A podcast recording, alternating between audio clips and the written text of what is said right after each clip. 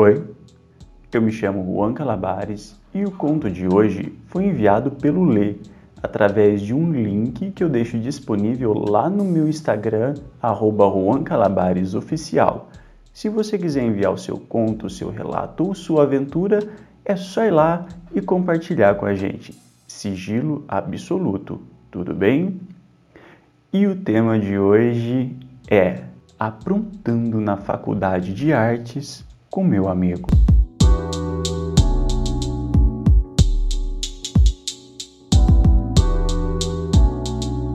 Eu e ele estudávamos na mesma faculdade de artes aqui em São Paulo.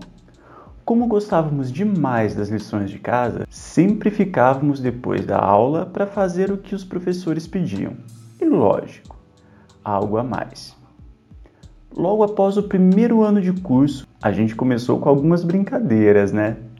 Apostamos corrida e vimos quem suava mais íamos ao banheiro para escutar quem mijava mais alto. Tentávamos adivinhar a cor de cueca um do outro, essas coisas, esses jogos. Então eu resolvi alugar um armário para colocar meus materiais em um dos ateliês de pintura e ficava a tarde toda com ele lá desenhando, pintando e bordando. Após uma das aulas de desenho de modelo vivo, em que desenhavam um dos modelos mais gostosos que posava nu pra gente, ele tinha uma rola e bunda enormes. Ficamos depois da aula comentando sobre os desenhos e sobre o corpo do modelo. Disse para ele que precisava ir para o ateliê, onde meu armário se encontrava, para organizar e guardar meus materiais artísticos. E ele foi comigo. Esse ateliê era bem escondido, não era muito frequentado por muitas pessoas no período da tarde, e resolvemos ficar por lá. Ele se dispôs a me ajudar a arrumar os materiais. E não deu outra. Enquanto eu ajeitava meus papéis de desenho nas prateleiras do armário, ele me deu aquela encoxada gostosa e começamos a nos beijar. Ficamos atrás da porta do armário, caso alguém aparecesse repentinamente. Vez ou outra vinha algum bedel da faculdade ver o que a gente estava fazendo. E a gente voltava a arrumar os papéis e fingir que nada estava acontecendo. A tarde foi chegando e resolvemos continuar nossos estudos. Ainda de pé e atrás do armário, a luz do ateliê já estava mais baixa. Em meio àqueles beijos violentos e com muita pressa e força, a mão dele ia descendo direto para minha rola. Eu apertava a bunda dele e a mão dele começou a palpar devagarinho meu pau sobre a calça. Ai, ainda vestidos, começávamos aquela esfregação de pau com pau.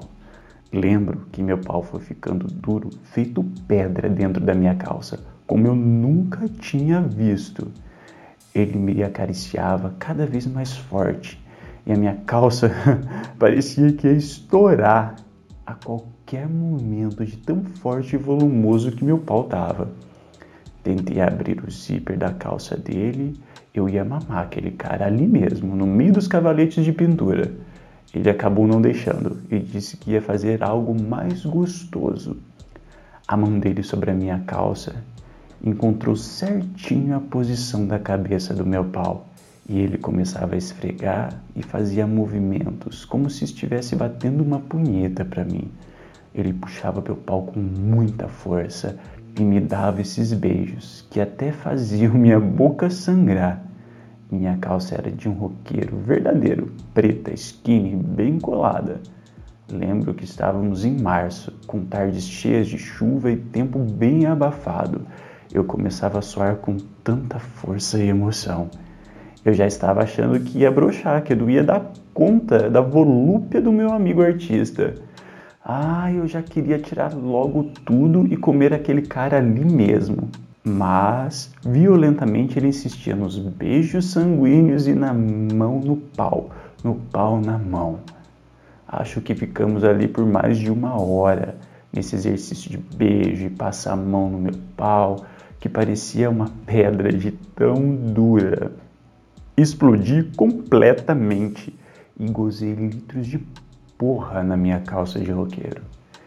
Senti aquela poça de porra quente correndo nas minhas pernas, ainda trêmulas, e era esse o presente que meu amigo artista queria me dar. Esse foi mais um áudio conto aqui no meu perfil. Espero que vocês tenham curtido. Eu sei que eu estou um pouquinho sumido, que eu estou demorando um pouquinho para novas postagens. É que eu estou preparando uma nova plataforma de contos com contos inéditos, pessoais, com histórias reais também pessoais, tá? Em breve eu volto com mais novidades para vocês. Podem ficar tranquilos, sumir eu não vou. e até o próximo conto.